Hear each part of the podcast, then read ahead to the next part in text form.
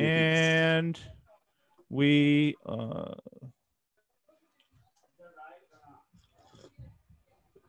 Someone needs to mute themselves. all right. We're live. All right. Meeting is live on Facebook. Hey, everybody, welcome back to the DKP. Let's grab that uh, link and share it out. Put it on DKCM, put it on our pages. Welcome, everybody, back to the show. We, um, it's my fault. I'll take all the blame. Uh, I canceled yesterday, but I had a very good reason.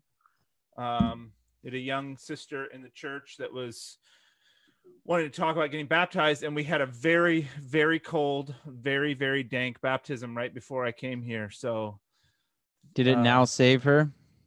yes that's what the All bible right. says hallelujah glory to jesus Bapti- baptism doesn't save us, it now saves us. hey i'll take it however i can get it uh i do have another guest this young man is uh 15 today it's his birthday so Happy he's- birthday. he's my DKP special guest. Elisha's with us. He's sitting in the wings.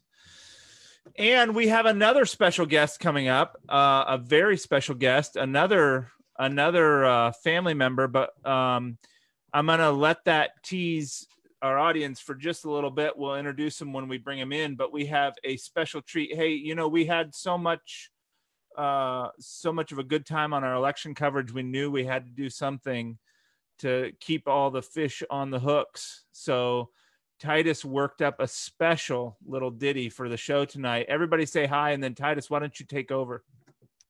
Good evening, one and all. Our Blanky and Jaw, you're supposed to say hi if they want to hear your nice honeyed voices before we go to Johnny Cash. Best radio voice. Anthony's muted, muted, and Blanky's not talking, so I guess we're just Yes. Hello. listen. Good evening. Good evening. All right, can you see that? Yeah, and I'm like Elihu. I gotta wait till the wise people talk, and then I'll talk last. So there it is. So, um, but anyway, let's hear that.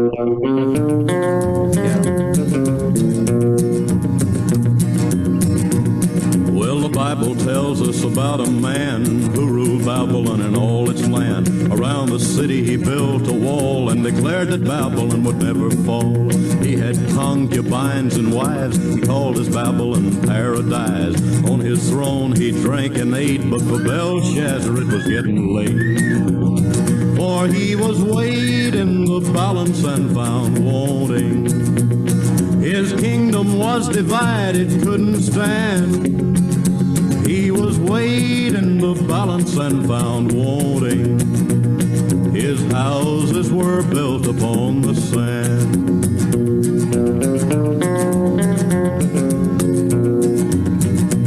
Well, the people feasted and drank their wine and praised the false gods of his time. All holy things they scorned and mocked, but suddenly all their mocking stopped. For on the wall there appeared a hand, nothing else there was no man. In blood the hand began to write, and Belshazzar couldn't hide his pride. Was weighed in the balance and found wanting. His kingdom was divided, couldn't stand. He was weighed in the balance and found wanting. His houses were built upon the sand.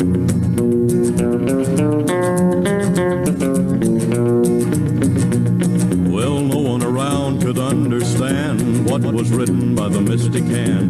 Belshazzar tried but couldn't find a man who could give him peace of mind. But Daniel the prophet, a man of God, he saw the writing on the wall in blood. Belshazzar asked him what it said, and Daniel turned to the wall and read.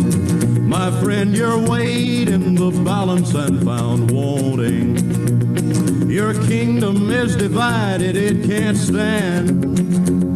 You're weighed in the balance and found wanting. Built upon the sand.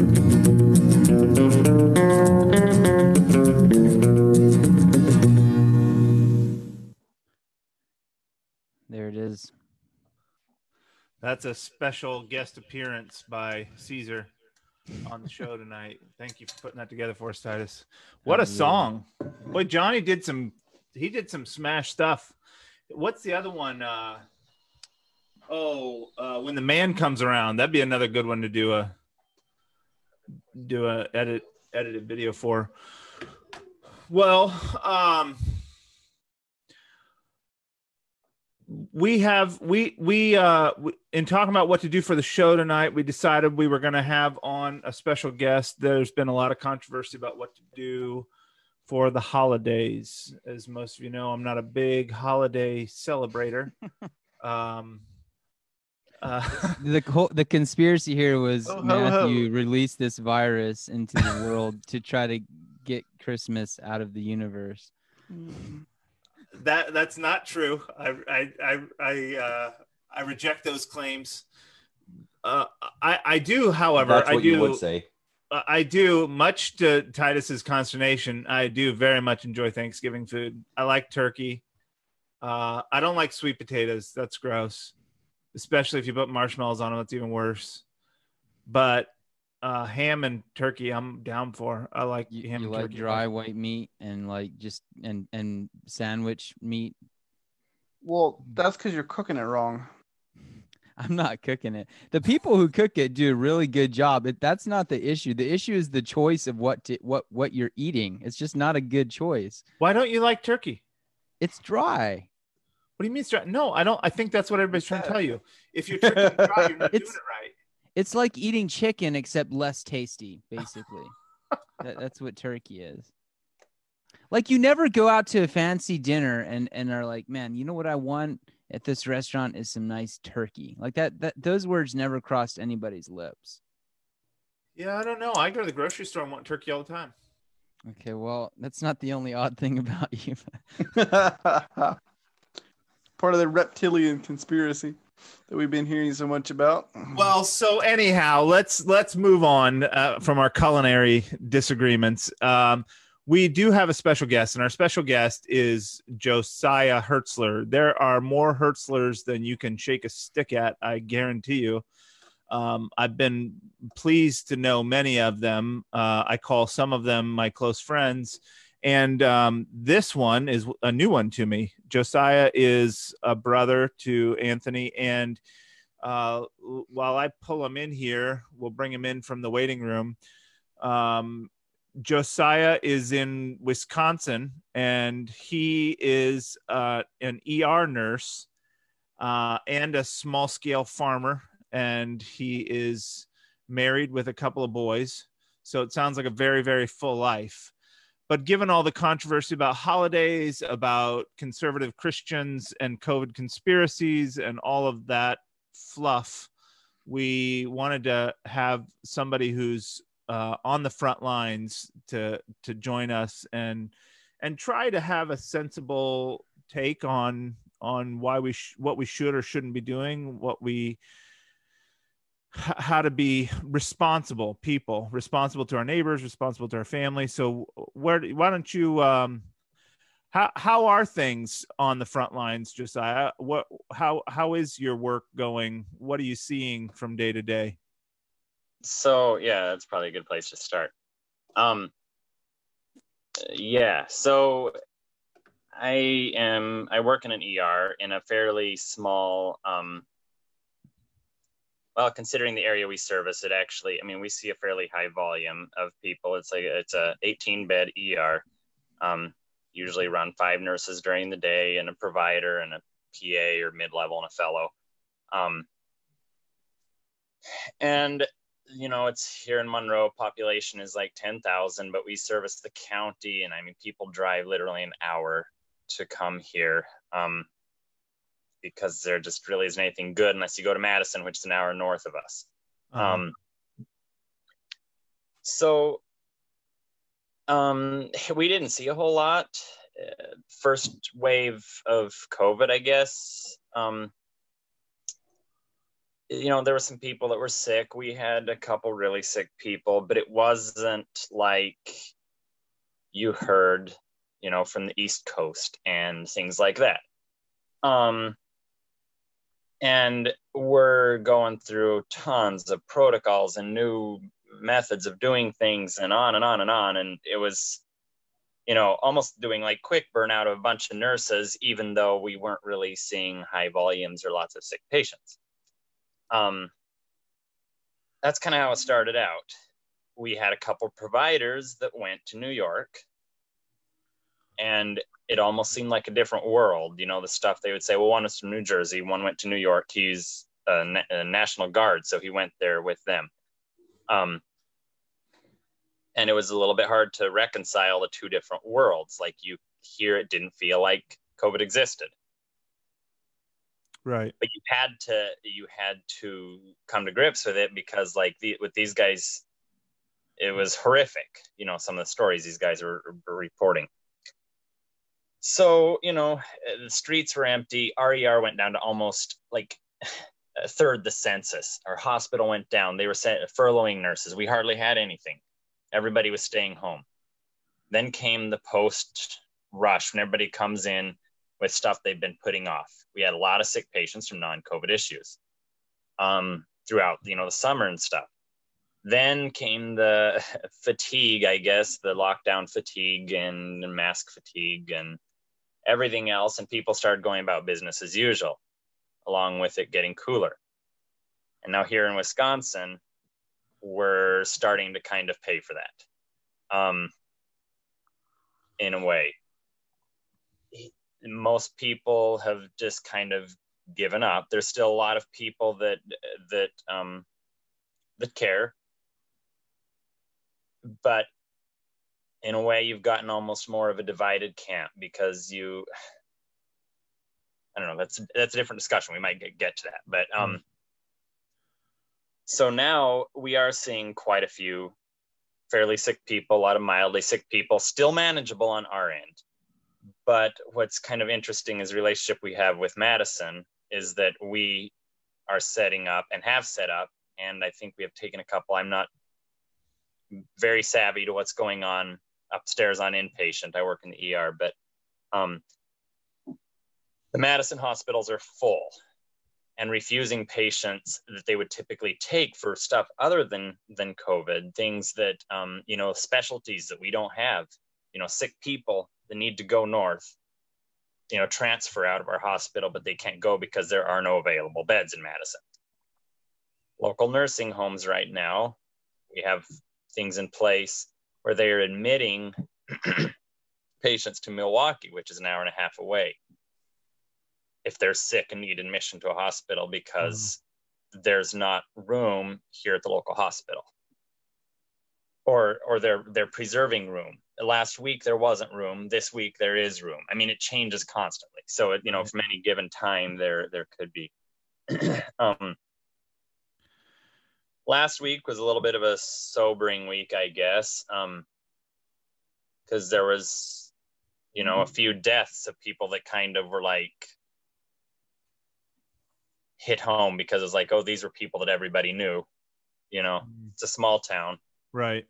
Um, you know, one was an older older gentleman um, who had he told me he said he's been doing everything he can to keep from catching it. Problem is, he lives in a community right now where community spread spread is very rampant, and um, you can't just avoid it by staying at home necessarily. Um, his wife states to me, at least they don't make us wear masks at work. when he just got done talking about how careful he's been. Right. and it just kind of like I just sat there. I was like, I wanted to say something, but I didn't. You, you know, it, it, there there wasn't a place for that. But um, right it was just one of those kind of realities of the two different worlds you're seeing through this kind of um so so yeah we are seeing people you know a young very young person the other day no comorbidities um you know dead in a short time we're not seeing much of that because we are a smaller population area um, one thing we are seeing is mortality rate in hospitalized patients is going way down.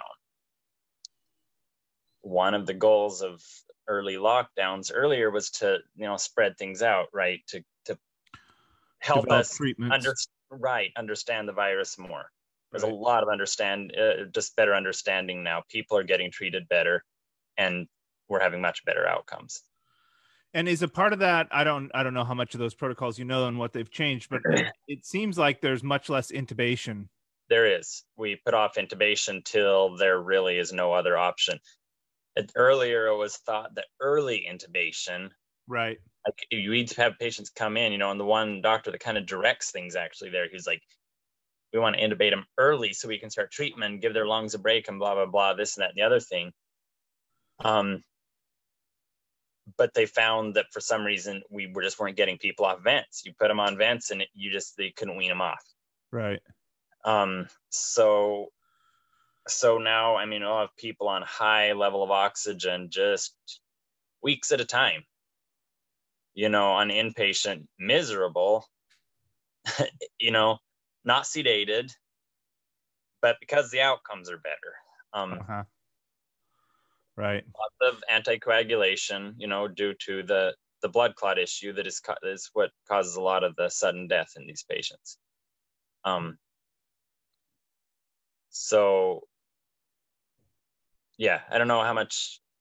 um, yeah, that's want me to that's gives us a good sense for where where things are at and what you're experiencing. I, I, I just so I think the hmm, it's like you can't win for losing with all this. I, I I feel like a lot of people that are dismissive of the real dangers, like there's always an excuse, right? Well, it's only hurting older people, and I'm not that old. I'm uh, it's not going to be a big problem for me, even if it happens. But then there's also this notion I think this this this suspicion of of bureaucracy, suspicion of scientific bureaucracy, suspicion of medical bureaucracy that that catches a lot of people up. And I feel like the conversation a lot of times is, well, no, who do you know that really has this? Well, my father-in-law was put into a nursing home. I, I left Oregon two weeks ago. He was put into a nursing home on a Tuesday. I went, uh, no, take that back on a Thursday. I went home on a Friday. Uh, I got a call on Monday that he was COVID positive. I got a call on Tuesday that he had passed away. I don't know that that's a COVID death. I just know he Right. was positive when he died. Right, right. And and we have uh, all of us have a friend in the group right now whose father is struggling in a hospital and and we're praying for and like this idea that it's not affecting anybody who do you know that really has it? Like it's it's just a matter i think what it is like you said josiah it's a matter of population scale. And i think maybe that was the big problem in how america dealt with it. We're such a big nation it's not like europe. And so when we did rolling blackouts in march and april when people in wisconsin had to shut Mm-hmm. down their businesses when they'd never seen a covid case or heard of anybody Right. It really made everybody flip out and like they're being scammed and now that it's now that it's sweeping across the midwest Mhm. it's it's a dangerous mixture a dangerous Right. cocktail So, and then the problem is, I mean, yeah, and I and I've tried to develop my opinions on or on, you know, what I what I feel about these lockdowns and stuff. There's a lot of it. So I guess, and we can go in discussion for what we feel like from here, but like what I've told people when I see the discussions about it, when I hear what my patients say to me, it's kind of wearing, I guess, some of the things you hear on both sides of it. On one side, th- there's been a, a polarization through this of people who morally think it's wrong to be restricted. It's like they only see the deaths from suicide, depression, um, a lot of the collateral damage to this these lockdowns, which is real and present. Um, and then they and then the other side um, believes that in a subtle way that like that if you get covid you'll die. Right. It's not true. They're panicking. Right. And so you have both of these sides and as healthcare workers we're caught in the middle. We hear we, we sit here we hear biden say one thing you're like no that's not true. We hear trump say another thing no that's not true. And all the followers you know on either camp and you're like it's not true guys. Right. Like there's real things we can do. I guess, um, you know, there, there, there's just there's a lot of data out there on the lockdowns, and um, it's not very convincing that some of the the blanket lockdowns and limitings are very effective because you're only as effective as adherence to the rule. Right. So, yeah, like we could shut down COVID by a 14 day total lockdown. If everyone actually did completely, every- but that's not going to happen. So Right. how do we how do we um, uh, help people mitigate the risk to the ability that they can and speak to that, or the ability that they will, and get the best outcome? Because what governors are doing right now is just kind of creating more turmoil. And this is just this is my opinion, but you know, Sure. here in Wisconsin, they've limited you know groups in Dane County and Madison and stuff like that. You can't have 10 people in your house at a time, or 10 or more people in your house. It's a limit. Oregon, they're doing a similar thing, and probably other places. right. That is creating more of this hard divide between people. Instead of talking about things you can do, if you're going to have a group, people are going to have groups. Okay, you're not Right. going to stop them. They're not going to be stopped. So if you're going to have a group, here's some good things to do to help keep the spread of of of the virus indoors, which is where it spreads most readily. Um, So why don't you just sh- share those recommendations with us? If you, for your family and your neighbors, what do you hope that people are doing as a healthcare worker? Um, I guess it depends on where you are too. So maybe I'll, I'll preface it first by that. Okay, so the main risk we are seeing mortality rates go down dramatically. Right. Biggest risk is if it gets beyond a hospital's capacity. Right. We're at that here in Wisconsin. There's other places that aren't. A lot of places are. Um, but when one really sick person comes into the ER, that'll tie up the physician, will tie a bunch of other people minute by minute. If two people come in, somebody's going to get missed out on care. It's just the way it is. It's Right. on, on the the intense, active monitoring and you know titration of drugs and things that has to happen. So we overload hospitals, we have lots of needless people die. That has happened in many cities. Um, Can I ask a rabbit trail question real quick about that? How how does that how do those situations get dealt with? I was surprised when I went into a healthcare meeting for my father-in-law. They had a medical ethicist on the panel that we were talking with. Are ethicists making those decisions for hospitals of Well- who gets care and how that gets prioritized? no, so basically, what I'm saying is that that no, there's no time in these situations. it's just I don't know was there's getting I'm talking, care and I'm whoever talking comes the after. ER. The ER is all I can speak to. I don't know Right. about the ICU. The Right. ICU, there's more longer term type things. I'm talking about when you have someone come in, takes two nurses, you have one person monitoring this, you have one person monitoring this, takes a physician making orders, making trying to decide how to treat this patient. Another one comes in, you have a nurse take that one. What about all the other people in the ER? Right. then you have a nurse there that's like, hey, I need to know what to do about this. This person's blood pressure is dropping. Should we go back to imaging now? Well, no, imaging is full. They already have another patient in there. We don't know. Should we do this med on this patient? It's not an ethicist thing. That's just manpower. I mean, it's Right. just um, it's So at that with point, it's on just the whoever's fly. in line and whatever can be done gets done. Right. Um, when you have multiple people coding at once in the ER, you know, you have one crash cart. You're you're kind of designed to code one person at once. Mm-hmm. um, it, because it's a very, very personnel and labor intensive process. Um, so let's see. I don't know where I'm going with this. Um, Well, recommendations. We were talking about recommendations. Mm. So hospitals are full at capacity. Oh, yeah. in Wisconsin. so I want to, I want to say, so I am, yeah, like I said to you guys before too, I'm not an expert on this at all. I don't Yes. necessarily know what's right. We do know some things um, that, in my opinion, and I think there's facts to back me. Um, masks are an easy thing. They don't cause suicide. They don't cause, I mean, they might cause anxiety to some people, but it depends on your main mentality to them. If you feel like you're being controlled by a government scheme or whatever, then yeah, it's going to cause all kinds of anxiety. That's not what it is. right. Masks work to help. They don't eliminate spread. And that's it's So, what part of the big issues with dealing with this is everybody looking at things as black and white. Right. They're not. Masks help.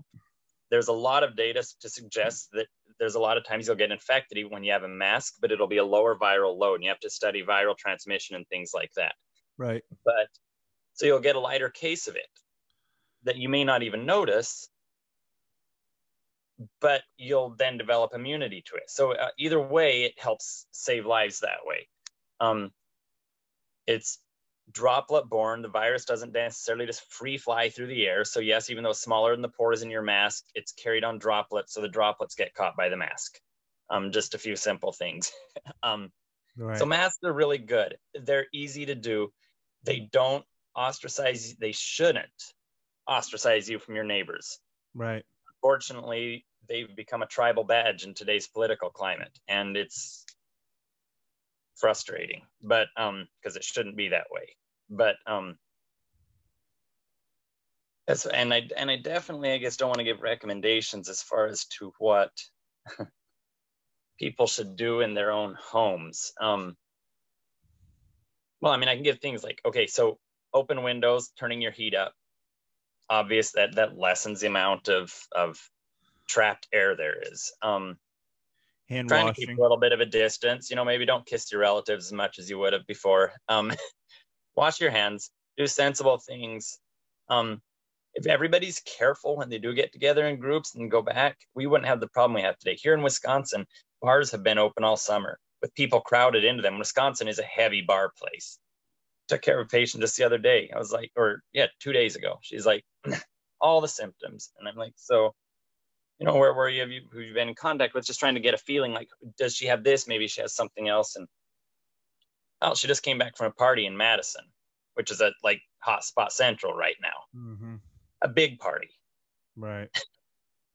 That kind of stuff is going on all over. Right. If people are reasonable and sensible, you don't have to isolate yourself. In my opinion, you don't have to isolate yourself to have this. Um, I mean, in public health, you know, the health of the public is a sum total of all the parts working together. So ideally, you do you do your best, and and and the best. Um, so yeah, the virus would be shut down if we shut everything down for 14 days, but that would come at a really really great cost that I don't think anything anybody's willing to do, Right. and it wouldn't happen. Right. It never just wouldn't, wouldn't happen. It- so we're not it- expecting everybody to be hermits just to be sensible. Right. Well, yeah. But from my, I mean, like here in Wisconsin, yeah, we're at a critical spot. We're looking at, you know, overloading the hospitals after Thanksgiving, possibly. At the same time, there's people that are really lonely out there Right. that need people that have gone all this summer, Without much and contact. and I, you can't, you can't tell those people, no, you know. Definitely, if you can do your best, if, if everybody that could would be doing what they could, we wouldn't be in the situation that we are right, Right. now. Um, I happen to know that a lot of my healthcare colleagues are going to be at Thanksgiving gatherings this weekend. They're probably going to be being careful. Some of them are isolated. So Anthony mentioned one thing to me. Uh, uh, yeah, this is what I wanted to bring up. Do what you can. Um, such as like Anthony was saying that he wasn't going to meet with his little, you know, church group the Sunday before Thanksgiving to help protect people in that kind of two week period before um, going to their family gatherings to help protect their families. Those are common sense, simple things you can do that don't hurt anybody. Um, and um, yeah, or just if, if you're sneezing, headache, symptoms, maybe wear a mask. Maybe don't go there at all. Maybe take that little bit of sacrifice. We do have some ends and uh, some um, some things, a possible end to this. Very, very good potential candidates for the vaccine. You know, I know people a lot of different places on how they feel about the vaccine. Um, it actually looks pretty good. yeah. And I look at things with a lot of skepticism often. And this looks, it looks really good. Um, there's a lot of new science out there meds are safer when they come to the market now than they used to be because the amount of data and information out there is just a lot more than it ever was before. Right. Um, so there's an end in sight. We don't have to feel like this is this is never ending. Um, you know, Yeah, yeah, that's encouraging. I, I it, it it is hopeful, and it's not an unbeatable thing. You know, I was No. we just had a baby in the hospital um, on the fifteenth, and the the uh, the lady that came in and gave Erica a um, epidural. She said at the at the at the facility they work with, and this is this is Boston. You know, it's big Mhm. hospitals with big populations. They did a. She said they did a a. they asked for volunteers for all of the healthcare workers who would who would who would offer it uh, to do antigen tests, antibody tests, and no one in the hospital and the medical team had antibodies. So that means their PPE are are working. Nobody's Yeah. been exposed in the whole hospital and the medical staff. So just not happening masks. at our. What's that? not happening at ours, unfortunately. Yeah, but it's too bad. most of our cases, I think, have come from outside the hospital. I mean, I was positive. I don't know where I got it. I didn't have any symptoms. uh huh. um, I was working with a lot of COVID positive patients in the ER and a lot of people that maybe you don't take as much precautions with because you don't know. But the thing is, like, literally, you sit there and like everybody's testing positive all around you, and difficult not to get a little bit of it. Right. you know. Right. So, Yeah. um, So, well, eh, are any of you have do you any of you have Thanksgiving plans? Are you getting together with family? Anybody here? It's time for We're the not. judgment. Time for confession. Confession time. I am, but I'm Yeah, immune well- now. My family. Uh, go ahead. Sorry. no, go ahead, Dave. What? Oh, my family is uh the three. Um, there's four boys in my family, and three of the four of us live on the same road. so we see each other all the time, and so we're not getting together for lunch, but in the afternoon we're going to be up at uh, mom and dad's place, who also live on the same road. And uh, but we got kind of like a compound, almost like the one here that Herthford have. Um, and um, so we're we'll be together for that. But as far as like extended family or people that we don't normally see, we're not going to be seeing anybody like that. What about you, Titus? Yeah, so Brenna's family couldn't care less about COVID. So they're getting together at her grandparents' house, um, who are quite old and I'm not sure could survive it, um, which is probably a bad idea. But th- this is something I, I want to talk to you guys about um, because I, I feel like quarantining and, and taking the virus seriously is, is something you have to do communally and, and with, with the people around you. And when you're in a situation like me, where the people around you, for the most part, just believe the conspiracy theories, um, don't take it seriously. And if any of you are watching, I love you. Um, you, you, you're the the lady that you raised is great. um, I enjoy being married to her. But seriously, like they they don't take COVID very seriously. Um, and so it's it's really difficult. Like like when this thing started um, and and things got serious here in America, we did a you know a complete quarantine where we didn't hang out with anybody, or occasionally we'd be like, okay, let's have an outdoor campfire with people, and we won't touch their food. But when everybody at the campfire is like not worrying about it, it it's just it's really difficult to keep up that awkward like Mhm. we're doing it differently from everybody else. Right. Um, so yeah, and, and even with something like Thanksgiving, I, I mean, I can uh, mentally, I can be like, okay, I, I need to work up the resolve to just like say no, we're not going or something like that. And at, at a certain point, it's just like, man, this is it's so exhausting to do this all year. Um, Right. That probably what I'll do is I'll go and wear a mask, um, except when I'm eating disgusting turkey. um, so yeah maybe that maybe that's the wrong thing to do it's it's just i i also think we're we're probably um immune also because um Brenda lost her sense of smell and taste and i had a fever like a month ago um Did so you test? sure.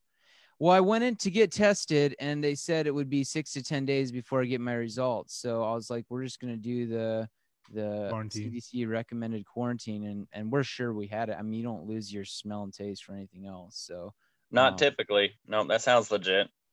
yeah yeah so, So- like i said i think we're i think we're probably immune to it um and yeah I'll, I'll probably just like do the simple thing of, of being the only person wearing a mask and the awkwardness of of people assuming i'm a libtard because of that but yeah that's that's where i'm Well, at. that's not just that, Titus. Let's be honest. it's what It's oh, not just the mask yeah. Yeah, I want to piggyback on what Titus was saying because that's something my wife and I have actually been having a number of, of, of conversations about this, and I'm, I guess I'm glad I'm not alone. Um, we actually, especially because our county, our um, here in Ohio, we have different color codes or whatever for the counties, and our Right. our county recently skipped the whole color color band, um, going to not going down either. Um, and so my wife and I, I mean, we teach school, so we're there in the community all the time but we haven't been attending church. Um, and part of the reason is because uh, we feel like since we do teach, if either of us gets exposed to somebody, um, the health department's going to shut our whole classroom down. Um, and, and if both, if Treva and I were both exposed, well, then that's half the school right there Right. um, just about you know with two teachers and so we thought that that's one that's one reason and the other one is because there's probably a i'm going to say maybe 20% of the people at church wear masks and at some point i was just having a conversation with one, with my one of my brothers about it and he said he said this is how it feels to me. He said they imagine you decide you're going to go camping and um, you go and you go to the campsite and you find out that they have a burn ban so now you can't have a campfire to roast your hot dogs. So while you're trying to figure out what you're going to do you look down at the campsite down the way and down there they're playing with a flamethrower. And over here you know these people over here have got um you know they, they they have not just a campfire but they've got a bonfire and they're sitting around singing and and over here you know there's this Setting this, up bottle um, rackets. Right. You know, and then you look and you ask yourself, is me having a campfire going to actually make that much of a difference? Because everybody else is setting the whole place on fire. And honestly, that's been something that's been really frustrating to me because it it doesn't feel like because I hear from the medical community how important all this stuff is, but at the same time, I go to town, I see at least around here, I mean, um, it's hilarious to me to talk about uh, when people talk about wearing a mask shows you're a sheep because the fact is, when I walk into the store, until DeWine a couple about about a week ago said he'd shut stores down if people weren't wearing them. Um, you know, I'm the only one in there wearing one, so how am I the one that's a sheep? That's what I want to know. But um, you know, because it's taking it off and going with the crowd, right? So, but it's been really tough because it feels like it feels like there's a disconnect. Because I know if it was Ebola and people were bleeding out their eyes, Yeah. that um the level of of scrutiny would be a lot higher and so it, it, it feels to me like kind of like two corners of your mouth it didn't help um that back in june um suddenly uh, with the protests and you guys we've talked about ra- uh, racial issues you know you know where i'm at, at on that um i think i think my um my uh, heart on that has been clear over the last um, over the last uh, six months or whatever. But it did seem a little disingenuous to me to um, to tell everybody that suddenly these large groups of people are not actually that dangerous in spreading it. And so once again, it makes me ask, and this was the medical community saying it, and it makes you wonder: i- is this actually as serious as you guys are saying it is, or are we just is it serious when we need it to be serious and not so serious when we don't? And i think that's a question a lot of people are having. And you know me i don't buy conspiracies at all but i can't i can't deal with hypocrisy. It doesn't make any sense to me. So i'd like to hear some um, i think i pro i think it's very possible my my thinking's a little twisted here and i'd like to to straighten it out but i i don't even i can't imagine i'm the only person that uh, that has some of these thoughts. Yeah no I, I think i think the the left has been hypocritical with the protests or even the biden celebrations. Um at the same time you know a lot of people compare that to church gatherings um which it, it's not completely comparable i mean the protests were outdoors and most of them were mass. Now they were much larger than church gatherings, so maybe there's a closer correlation there. But I agree. I mean, the left has, has certainly been hypocritical. Um, it's it's just unfortunately the world we live in. You know, if it's their if it's their thing, you know, they're gonna kind of give it a pass. Um, I, I grant some hypocrisy too. That being said, I- I'd rather go to a BLM protest outside than JMax church inside. Yeah, that's fair and, and fair enough. It's just that um, when you had the anti-lockdown protests Right. a month before that, everybody was concerned that they were going to spread it. And Right. all of a sudden, now it's not going to spread it anymore when you're outside, and that's that's I know that's a long time ago, but I see those type of things happening where it's it seems super selective to me. it's the tear gas kills COVID, so that's what Yeah, going that on. must be it. Okay, hey uh, guys, I I jo- Josiah's Josiah's been on here as long as he said he had, and Josiah, we'd love to have you on as long as you can be here. So, but I don't want you to feel like you have to stay on until we dismiss you. So, um, But You're you're muted, Josiah, but we do very much appreciate having you with us.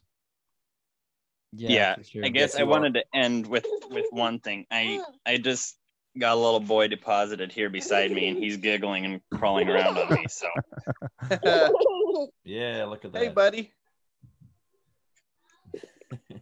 Hey, bud. anyway, um, I'm not sure what he's doing, but um, so yeah, there's been a lot of common sense and reason that's been thrown out by um, both both political parties. Like I said, it's been been difficult, I guess, to deal with. Um,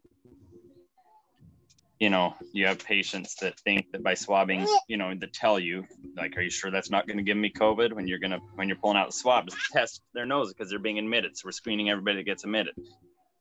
And then people like, oh, so I'm going to become a statistic when you're swabbing their nose. I'm like, no, you don't have any symptoms, so probably not. Um, but isn't everybody positive? They just multiplied until they get a positive. Like, no. And you try to explain to them. But I mean, it's wearing just to hear this kind of stuff all the time. Um, you know, or one doctor that I worked with had someone screaming at him that, that said, You work for Nancy Pelosi, don't you? Um, when he wanted to prescribe an antibiotic that this person didn't want for the dirty nail that had gone through his foot. Um, and he said, I just came here to get that that x-ray, you know, to make sure I didn't break a bone. That's all I came here for. Said, You work for Nancy Pelosi, don't you? I don't need that antibiotic. I'm like, you know, and he's just this doctor What's wrong was- with people?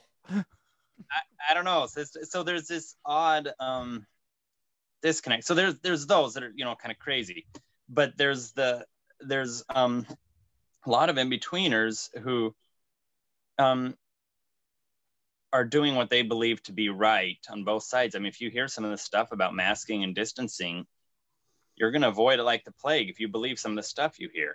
Um, if- you know, if you're trying to do what's right Right. unfortunately there's a lack of good information the loud voices out there are polarizing and um and destroying the ability to actually move forward effectively um because we sit there in the er doctors and nurses all over the political spectrum Right.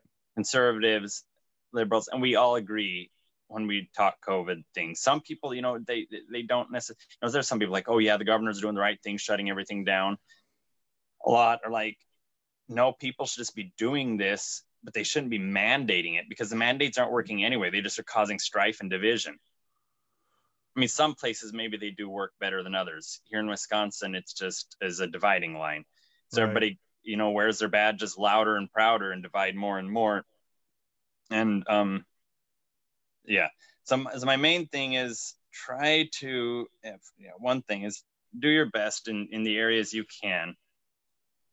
But you know, we've also seen a ton of collateral fallout and death from some of the really heavy restrictive type lockdowns and fear Yeah. that has been instilled in people.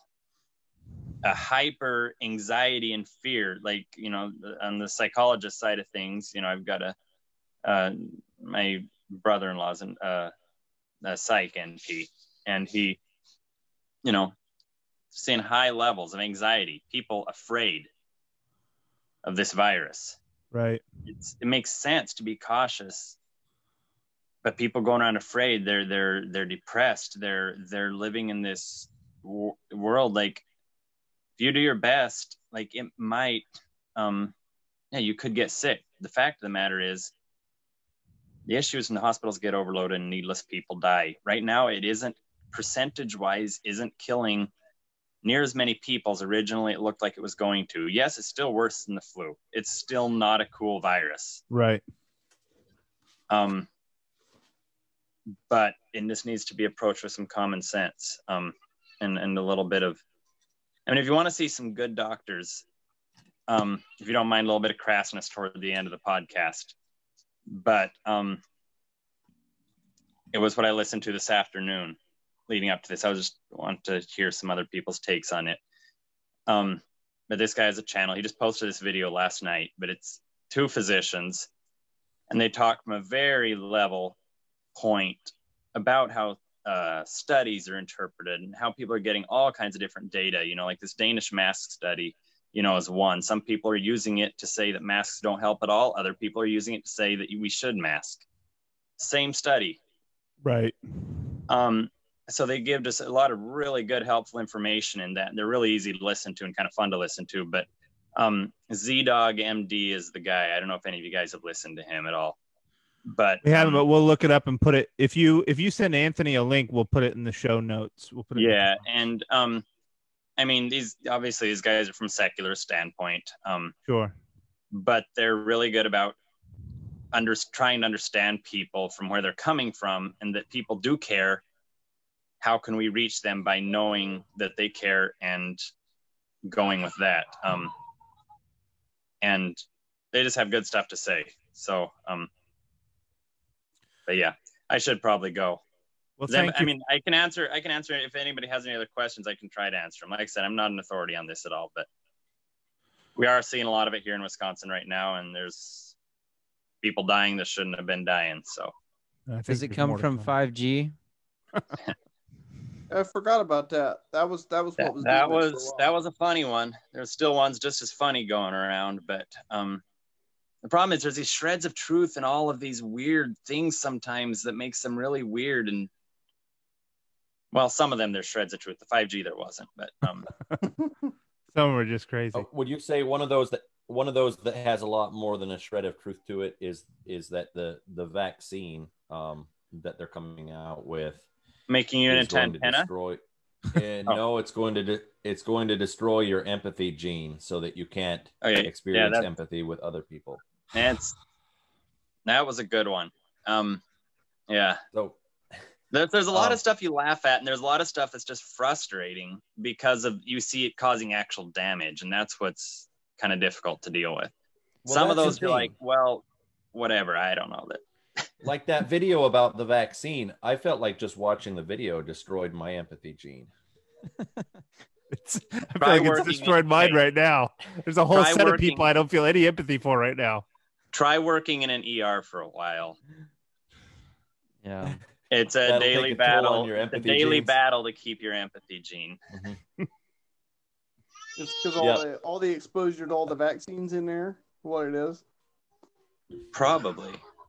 Probably. There you are. Now we just put it together.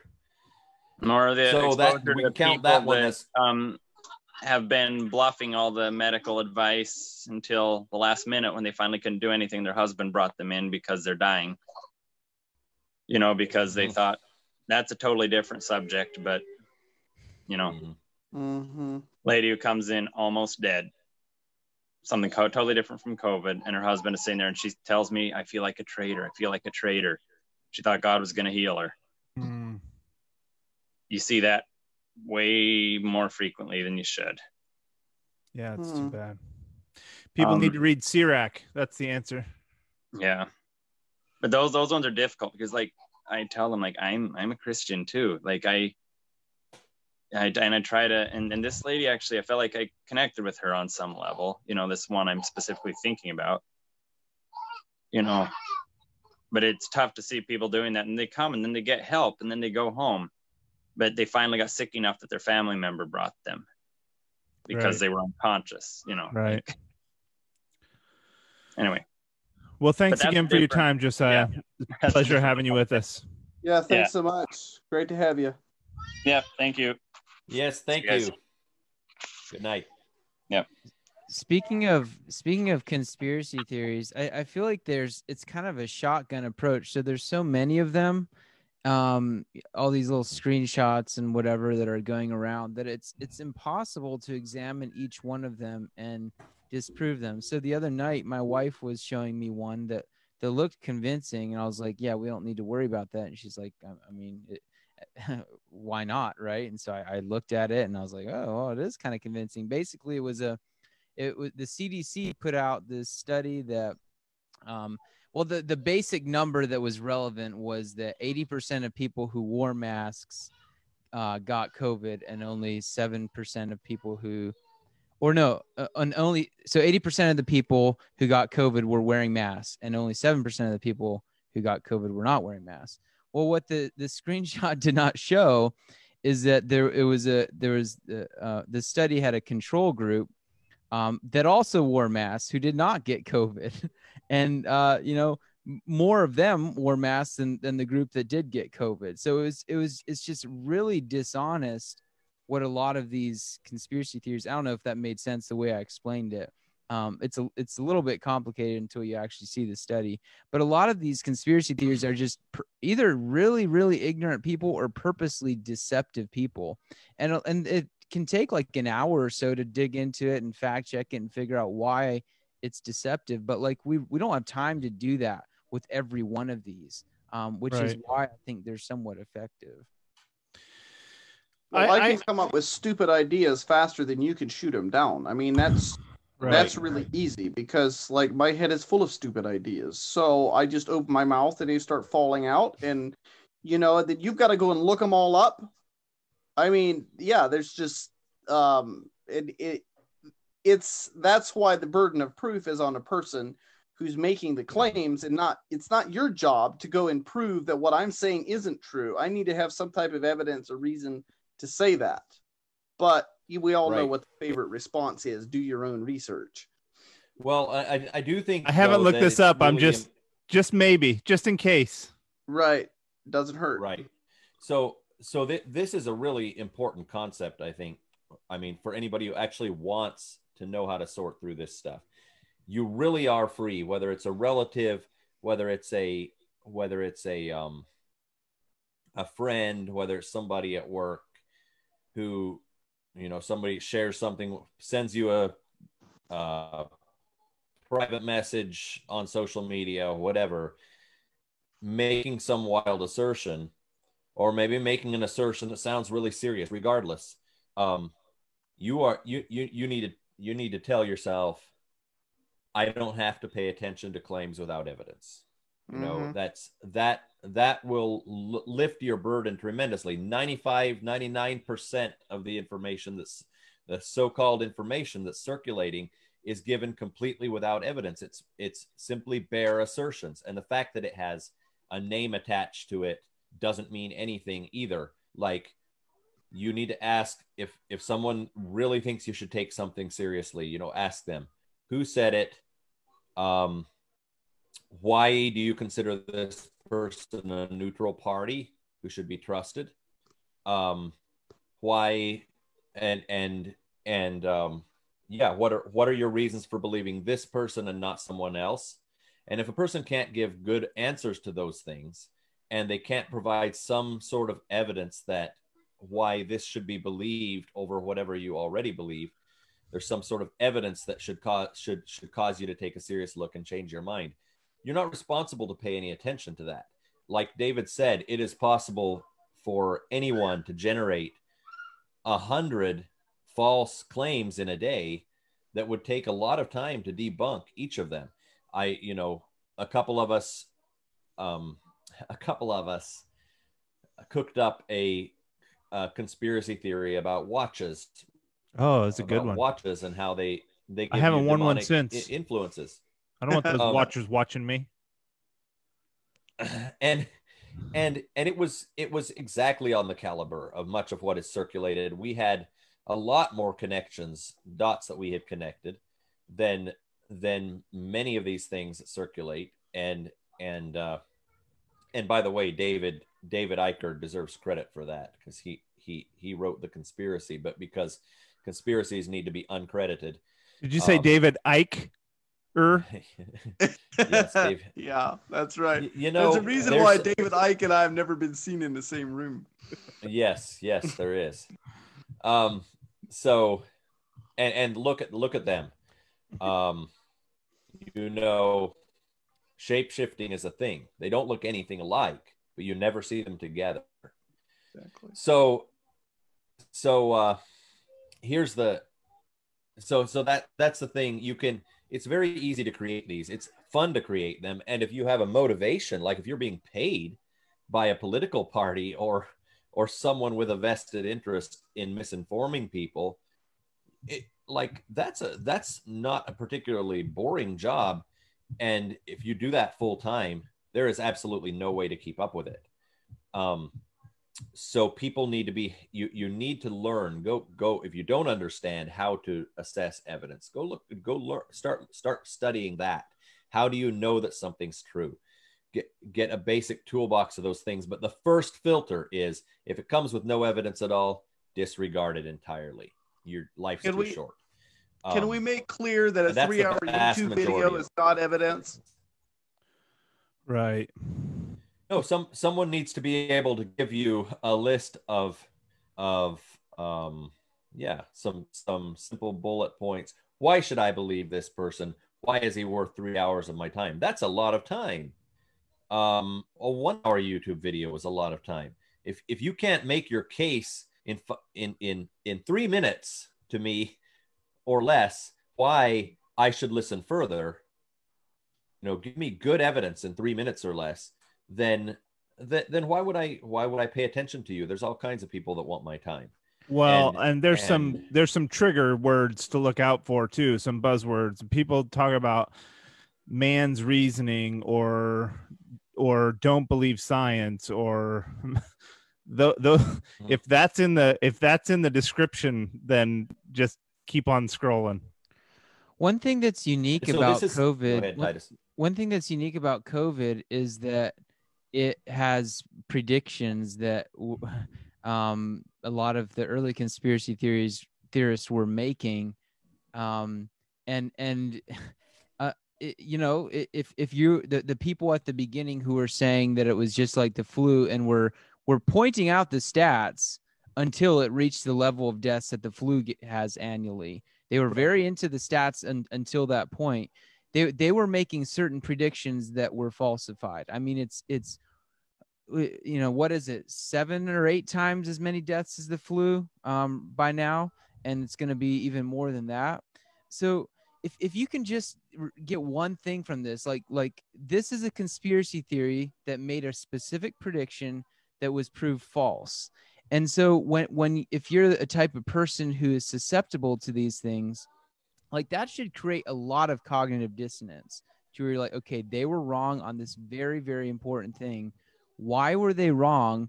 Are they is is this sort of an ideology really the sort of thing that i can trust in the future?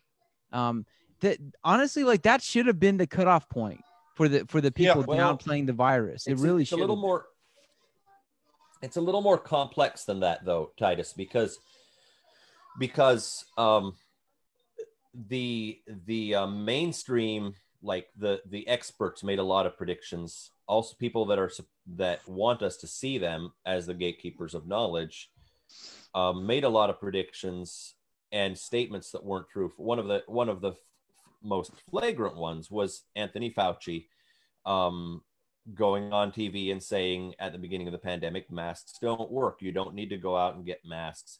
They're not helpful in preventing the spread of this virus. Like that was a lie. Fauci knew that wasn't true. Anyone with a medical background knew that wasn't true. Um, they Why did they he simply say that? told that, lie because there was a shortage and they're trying to su- save them. They, They- were trying to round up whatever was in the shortage for medical workers. and and and and and as as a pure from a purely utilitarian perspective that made sense in the moment. If you don't feel an obligation to tell the truth you just want to make sure the masks get to where they're needed most then that's to, to fauci and to others in the medic in the top levels of the united states response that felt like the most intelligent thing you know the, be- the best thing to do to make sure people didn't buy up all the masks and Especially them out of panic buying. of healthcare. Yes, um, because panic buying was happening. So, so well, when you have very public lying going on like that, people people were misinformed. Some people couldn't get masks later on that probably wanted them because because they hadn't gotten them when they were told they did no good.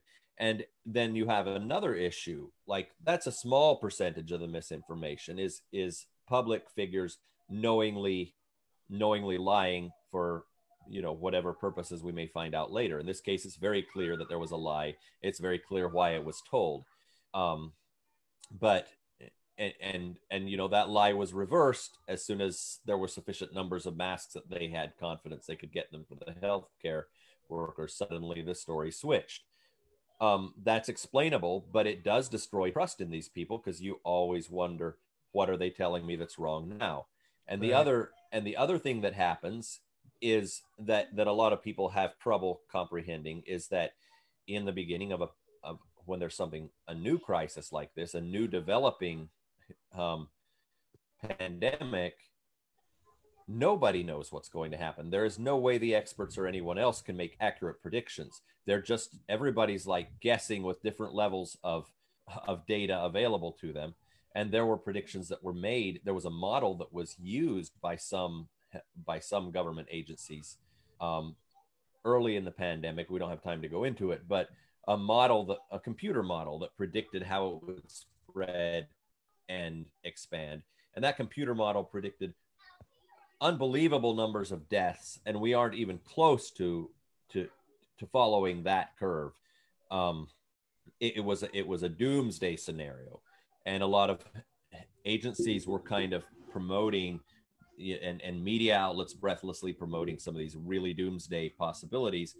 And they weren't most people weren't saying you know this will certainly happen.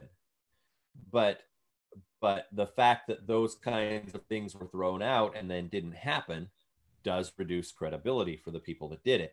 Um, because in many cases there wasn't a good job done in the you know the soundbite world that we live in Right. media they didn't do a good job of of distinguishing what was here's our guess of how bad it might get here's a range of possible outcomes and people were just remember oh they said it was going to be this bad and look it's not near that bad um, so i think one of the one of the takeaways one of the ways of navigating this successfully because this happens i mean this is this is part of life these sorts of you know changing signals um, or lying by people who are either conspiracy theorists on YouTube or public health authorities who are going to misinform you intentionally.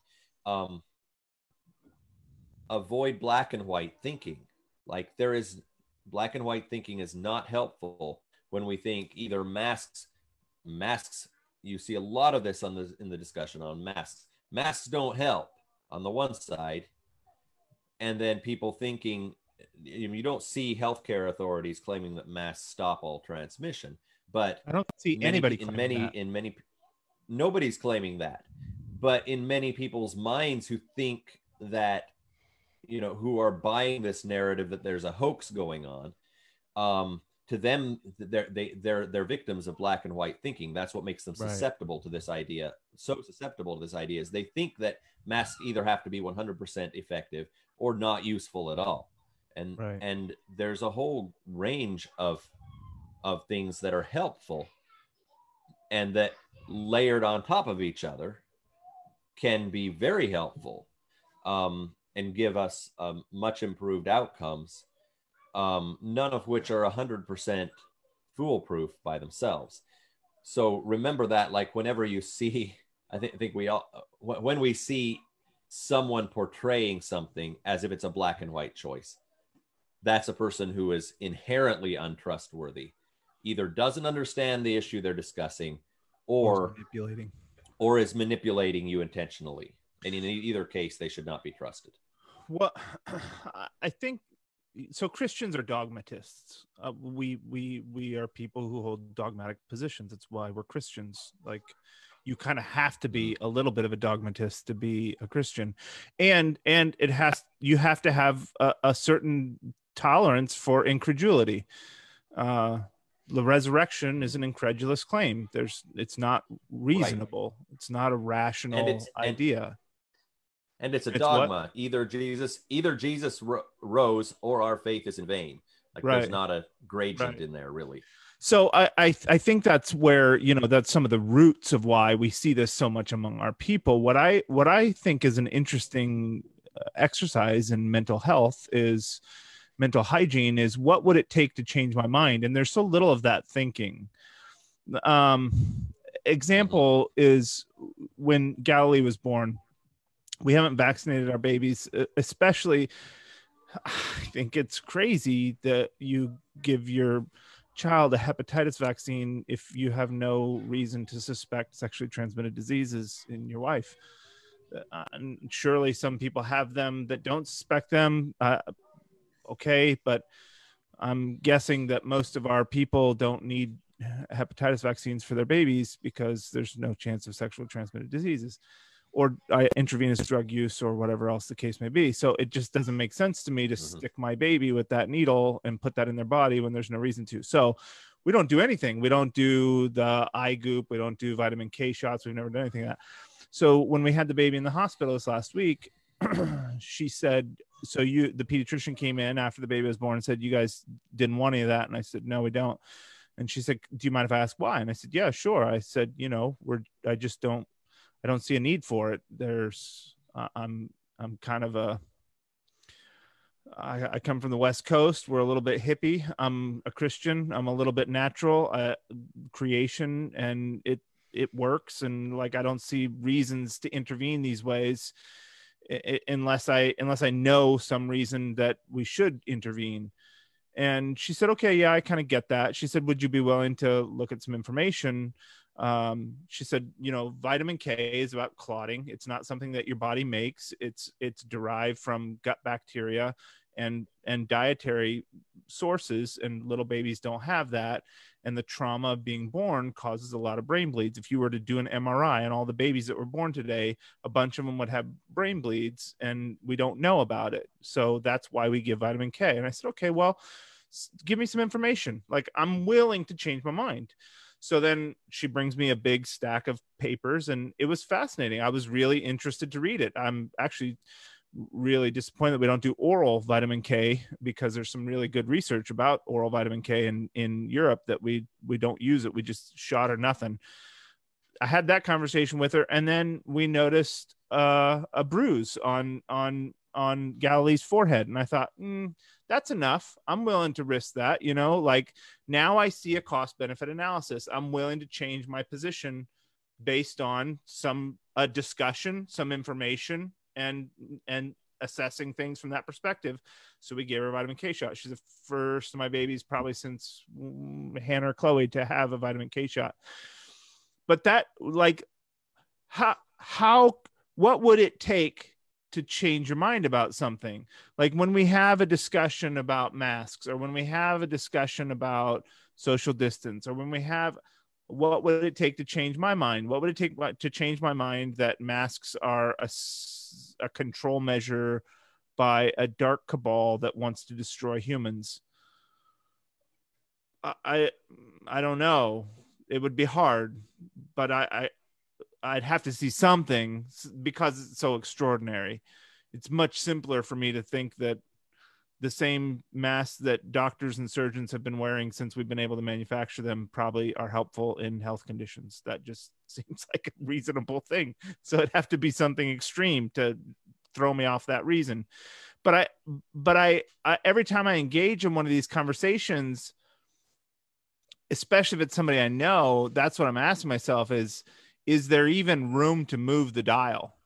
And if there's not room to move the dial, is it worth the conversation? I think too, you know, going back full circle to the, some of the things you guys were talking about about you know being the only one, uh, it is super difficult, and I I think that's um, it it it ties a lot together with the the cultural effects of rural versus urban living. I think that there's an expectation in in an urban environment. I don't I don't experience that. I don't see people freaking out. I never see people in the store without masks on. I very rarely even see people walking on the streets without masks on, certainly in populated areas. I see people being cordial and polite to each other and giving each other space, even on the train.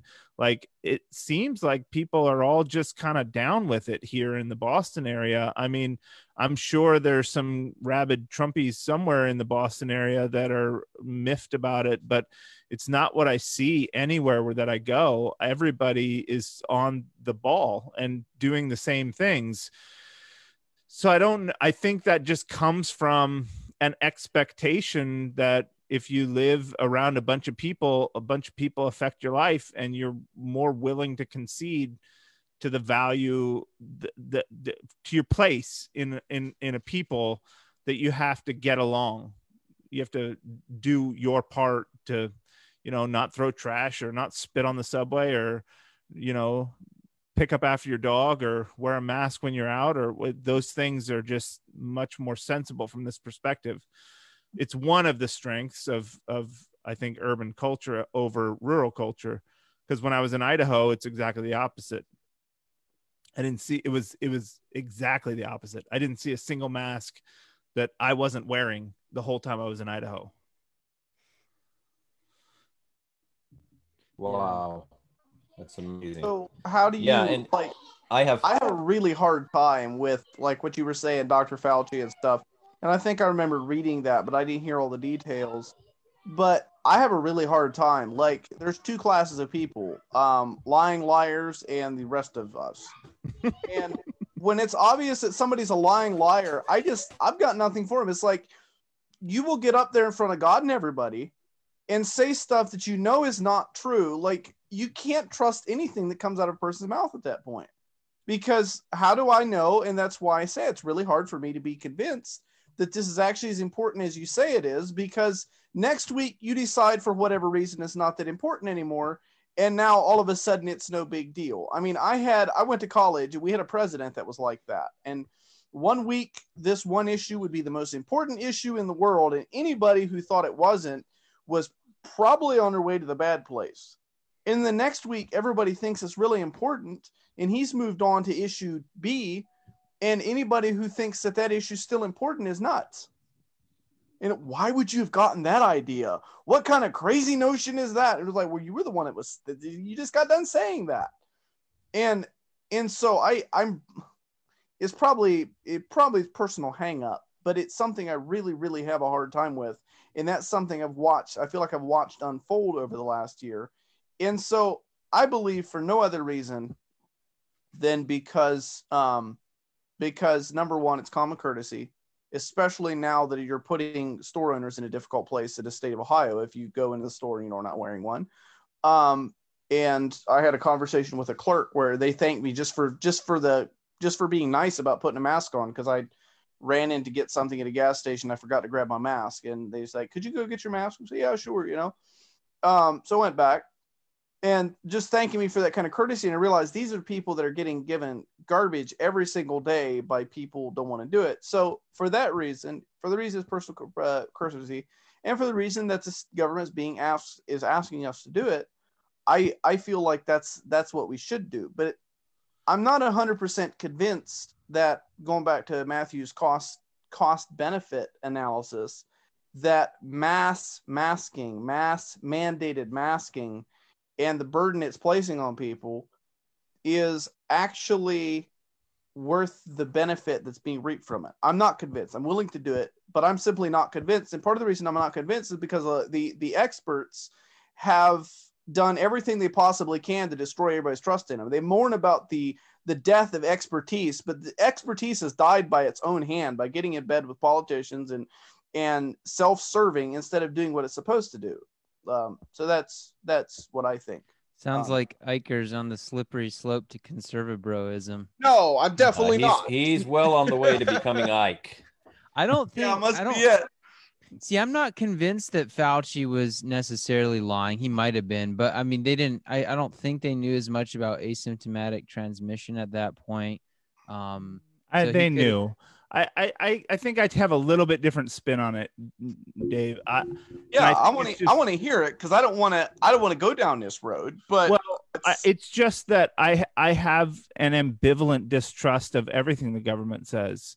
Like my my behavior isn't necessarily based on that because the government changes. Like I I, I concede that the government's objectives are to be 100% true or honest is not in their it's not in their domain it's not what they're trying to do it's not their pursuit or their interest so for instance if you go all the way back to fukushima which i watched very closely because i was living in oregon at the time that that's a nuclear meltdown on the other side of the ocean from me. Um, and and there was all kinds of lies that happened from the japanese prime minister from barack obama. There was all kinds of lies that happened. I I understand what they're doing is that they think that in, in their analysis, panic is worse than the problem. And so if you have to tell a lie to keep people from panicking, it would be like if there's a if there's a mass shooting in a mall and the policeman knows if he screams shooter get out everybody's going to stampede and it's going to be way worse. So he just tells people their cars being towed so they slowly exit the mall. Like that that i think that's what the government thinks they're doing in these cases is that they think it's a good lie. Now it doesn't necessarily have to be malevolent. I mean i think that that that can do very malevolent things even when the Mhm. intention isn't malevolent. Like if they think we need to fight the communists in china through vietnam they're willing to lie about the Gulf of Tonkin because they know how dastardly those horrible commies are. And if we don't get in there and stop them, it's going to destroy our society. So we'll lie over the Gulf of Tonkin.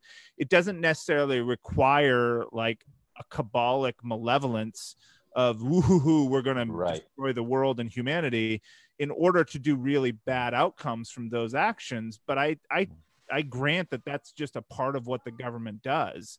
They've got to be doing it with with FDA they've got to be doing it with OSHA. They've got to be doing it with all their institutions is that they're designed for the common good not the individual good. And that requires a different analysis. But I expect the government to lie to me. right. Like the reason why you're an expert is because you're going to tell people things that you know that they don't and help them. Now, if you're just going to make stuff up, well, then you're no different than a conspiracy guy that's making stuff up. You're both just making something up at this point. And the Well, fact that in- you went to school for it doesn't make doesn't make a difference. yeah So so I think here's another here's another place that black and white thinking is important. Experts shouldn't lie. Like we can all agree on that. And it damages their credibility when they do. And and the fact, I mean, it, it has it also has to do with the motivations for lying and how people perceive those.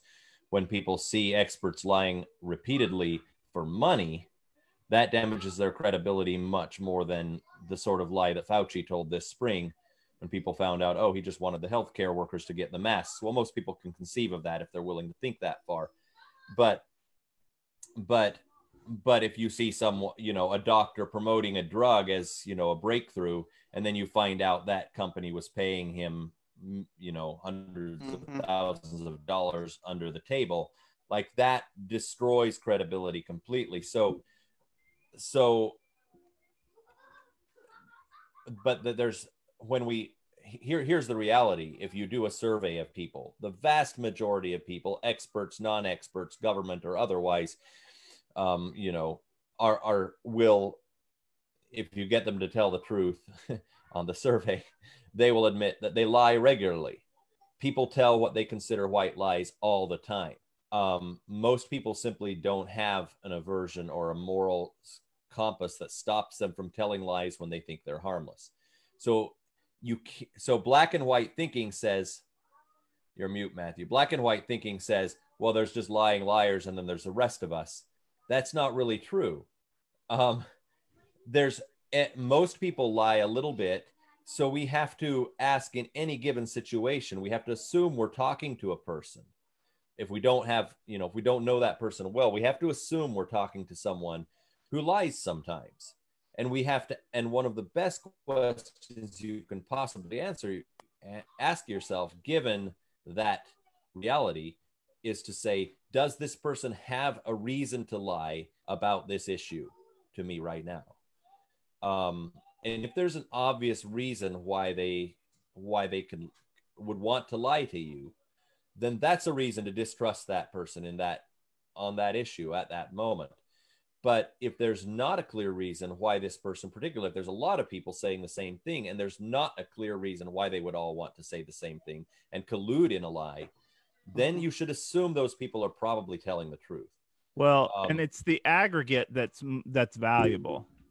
Like yes, broad Mhm. consensus makes a big difference. I think that's why something like Yeah. peer review holds the value that it does, is because it's not just one person or a few people that potentially have some ulterior motive, but when you can aggregate consensus, that's why the media is a valuable thing, even though it's biased. Like you can look at any any media institution is going to be biased. I think it's absurd to think that they're not but when you aggregate the news and you say okay well across the board here's what here's what's being vetted through journalistic principles or here's what's being vetted Mhm. through scientific principles or here's what's being vetted through sociological principles here's what comes out the other end of the aggregate that's a much more reasonable reliable thing It's Yeah. interesting. but it's, again, it it kind of comes down to utilitarian ethics, like this whole lying thing. And I, I'm not sure.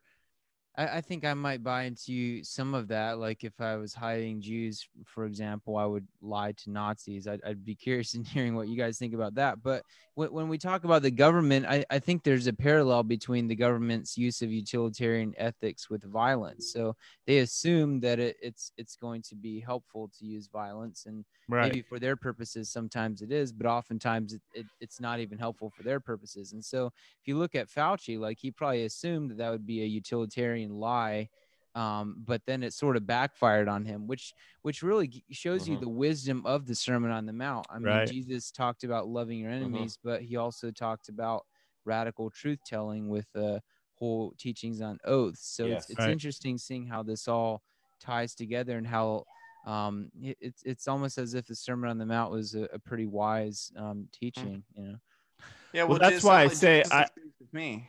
I, I- grant the I, I grant that that's a that's a way that the government works that's a part of the fallen world just like violence is Mm-hmm. No, I I apparently have been fairly uh I don't know, had a pretty good group of um acquaintances or else I'm just spectacularly naive, but um I never cease to be shocked when um when people lie. It's just like like the Anthony talked about the aversion to lying. And yeah, it's just um like I remember being in my early teens or even late childhood and mom would ask if we were doing something or whatever, something we knew we weren't supposed to be doing or, you know, disobeying or whatever.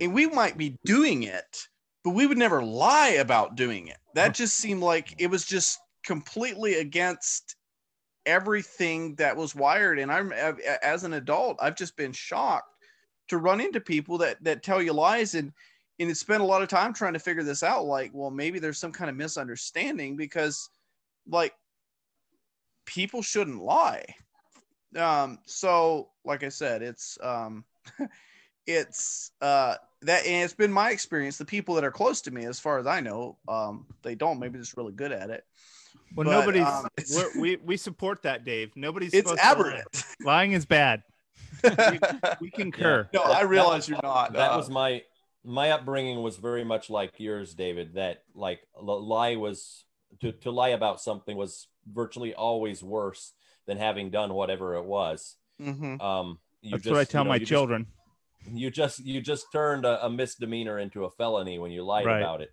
um, Mhm. and so and and but but then i became I, I associated with other anabaptist groups later on. I just assumed this is what at least all christian people believe um, where where children routinely and glibly lied um, about things if they could get thought they could get away with it. And adults had just thought that's how children are um, Yeah. and weren't alarmed at that at all um, assu- assumed they would grow out of it. And so there there are definitely different cultural expectations around lying but I, I agree. I think we can all agree that that lies ultimately don't accomplish good. But um, we are we are running up on an hour and 15 minutes or so here and i think i'd like if we could talk a little bit about like what you're doing this what what we're doing this weekend or or like how how to deal with I, I guess we did have this conversation some but i don't know how much we how much how well we covered it.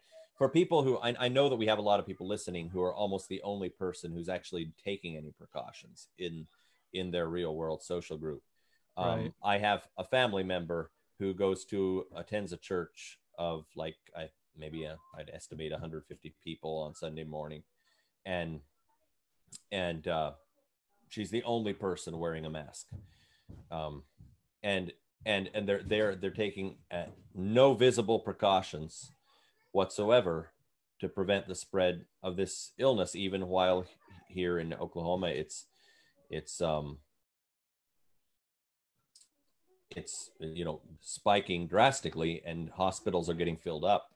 Some of the same issues josiah was talking about. Um so so uh you know for me i have told family members who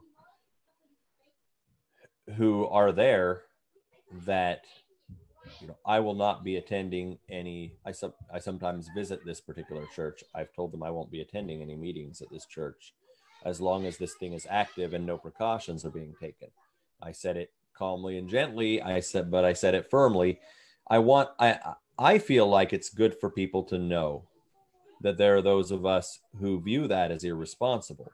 Right. it's it's not it's not a disagreement about what level of response we should have but if you're simply treating the whole thing as if you have no responsibility to do anything i think that's i think we can say clearly say that's irresponsible. Um and and so i think there is a time to just abstain from participating in activities um that that are where where you feel like it's crossed that threshold where it's irresponsible where you're participating in irresponsibility by being there. In i'm blessed to have a small home fellowship that we fellowship with where you know it's the same mostly the same people every week. We try to be cautious um, but we don't take very very extreme measures in our gatherings because they're so small um, i have family close that i see regularly and again we try to take some basic precautions but beyond that you know i mask every time i go into a public building. Um, and and and i guess i should say that the key the key beliefs that seem to be coming out of the data right now for why i make the choices i do. And and i think this is helpful for a lot of people because there's been so much information but from from what i what i'm seeing rise to the top is that um yes there was a tremendous amount of hypocrisy about gatherings this summer about outdoor protests you know where people protesting masks were condemned by the media but people protesting racism were not um and but but the reality is that there are very few outbreaks traceable to outdoor protests of any kind those protests even Right. when people weren't masking do not seem to have produced outbreaks. What that means is that this virus does not transmit well outdoors. Um, if you have a lot of air moving you know I mean, that suggests that you can do things like keeping windows open and keeping air circulating. And if you're riding in a car with a stranger leave the windows down. Things like that actually help. They have a strong they, they make a big difference. Um, and if you can meet outside if you live in a climate where you can do that you know do those sorts of things that matters so you don't really have to worry about this much outdoors unless you know you're talking right in someone's face um, so so that's a that that's a burden that people can drop i think another thing that people were very worried about early in the pandemic is that is that it would be transferred on surfaces you know maybe i'm Mhm. going to get some lettuce from china and it's going to infect me or Right. or or or that you know you're going to get I you know I remember being very I was very careful at grocery stores, you know, to try not to touch my face and everything because like people have been touching this stuff and but there seems to be almost no examples, like no traceable examples whatsoever of this virus being transferred on surfaces. Some viruses do transmit readily on uh, with surfaces. This COVID-19 does not seem to. And so that's another a big worry that you can really you know mostly drop. I mean, practice good hand washing and you're probably safe from surface transmission. So that leaves the one place that all bit almost all big outbreaks have been traced to has been has been um, gatherings indoors uh, where people were close together and especially where they were singing um, singing seems to emit a lot of particles out of your mouth and if you're singing or shouting or whatever indoors um, for prolonged periods of time with large groups of people that is the highest risk of transmission and it's happening a lot at places like that. There's many proven cases where one person shows up to a you know church meeting or something and then dozens of people get covid-19 from that and then some of them die. And and so so when we're weighing these things that's something to think about. Even if you're out around the campfire with people who aren't taking precautions like titus was saying um, you're probably not a higher risk. Um, if you're indoors with people that are taking precautions and you have a you know a decent sized group of people in a small space you probably are at high risk. Those are the sorts of places you should really be thinking about avoiding and the other thing is that we're always weighing this against the harm like we said of of the loss of community people we have to have some way of fellowshipping with people of being next to other people of of you know of being able to care for each other in person. We can't live, you know, for even a few months and probably be very healthy that way um, if we're not if we're not having some interaction. So, and and I don't think Zoom really counts. It doesn't seem like from memes get the closest. yes, yes, memes do count. Like memes are real fellowship, but but uh, but other than that, you know you really need some at least a some small core group of people that you can be in person with even if that does raise your risk marginally of passing this on. Again it's not an all or nothing proposition. So um so it's worth being careful. We can i think you know i i would suggest that we can probably reduce the amount that we contribute to the community spread by 95% by wearing masks when we're around groups of people and can't avoid it. And then and then um, simply limiting large gatherings um, in, indoors yeah yeah i've said it before and uh, we sh- we always are trying to do two out of three whenever we have more than just our family together be outdoors, have masks, be distance. Always be doing two of those three things mm-hmm. whenever you're together in a group.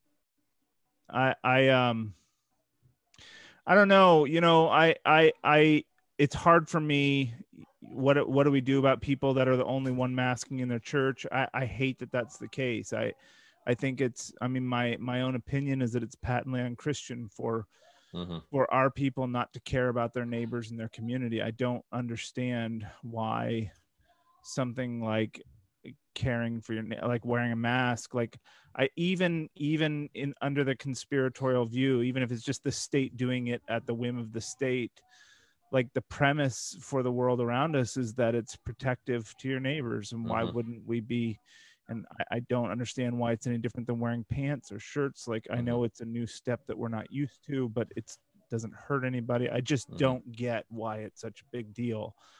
And with For the caveat, that, of course, that some people really can't wear masks; they have trauma pasts or whatever. We are aware of that. For those people, it's all the more important that the people around them are doing it to protect. Yeah, and those have to be extremely rare, isolated. They are. They are rare. uh, I, and I and and it invalidates people that that's a real concern for that so many people are using it as a pretense so that they can Right. skirt their responsibility. That's Mhm. really that's a double injustice. Mhm. But I I I I don't know what to tell somebody. I don't have the experience. I'm not in that case. I know it's very and when I've been in environments where I'm the only one wearing a mask, even early we were early adopters even for Boston for wearing masks when nobody else was in public places and it's very hard to go against that tide. I, I Mhm. understand how difficult it is to be in a place where you're the only one doing something.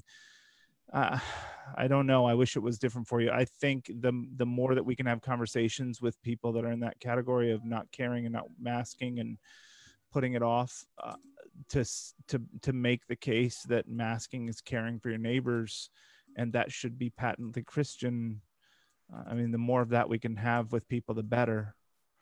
But I Yeah. don't, I- I, don't know how hopeful I can't am. help but I can't help but point out, um, and I've seen this a number of different places that um, different people saying the people that they have the most trouble with is is is um, well specifically the what I've heard is Mennonites, but conservative Christian people, Mennonites, and so on, that are the ones that these uh, owners and proprietors of businesses are having issues with, and that's um, that's a real shame. And I think it's especially hilarious for people whose um, huge identity is to dress dramatically different from the world to call wearing a mask virtue signaling. Right. I just think that's um, I think that's that's absolutely hilarious. And if you're dre- a plain dressing person and accusing people of wearing masks of virtue signaling, maybe you should look in the mirror at your cape dress. Hmm. Um, that's just anyway. I threw that one in for free because that's just uh, that's just ludicrous to me.